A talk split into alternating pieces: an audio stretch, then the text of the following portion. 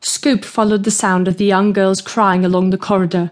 As she passed the locked doors that lined the passage, she had a strange sense of recognition. She'd been here before. Reaching the third door, she peered through a prison hatch that rested open.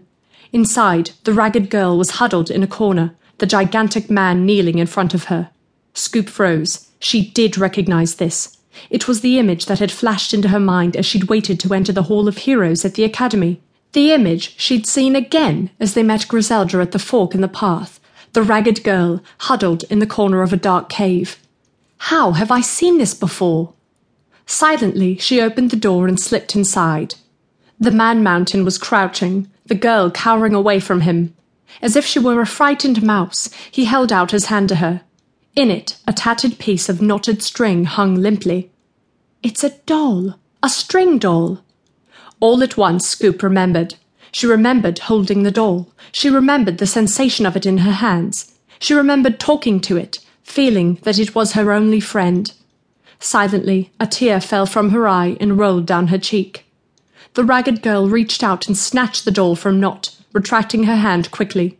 Knot rose to his feet and grunted. Walking to the door, he looked over his shoulder and gazed at the girl in the corner. Scoop thought she could see sadness in his eyes. Turning, he left the cell, the door slamming behind him. The sound of a key rattled in the lock, and heavy footsteps faded along the passageway.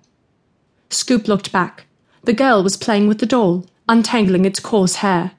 Walking over to her, Scoop crouched down and reached out, her hand hovering just before the little girl's head.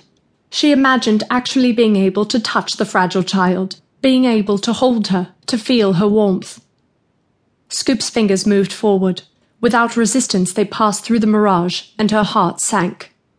Turning round, she lowered her body into the same position as the child, the two sitting as one, the ragged girl's image inside her own.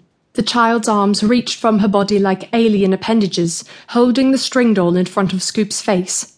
Scoop held her own arms out, trying to replicate the moment, mirroring the girl's position perfectly.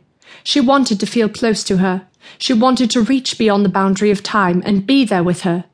She is me, after all, Scoop thought, allowing the truth that had been plain for a while to fill her consciousness.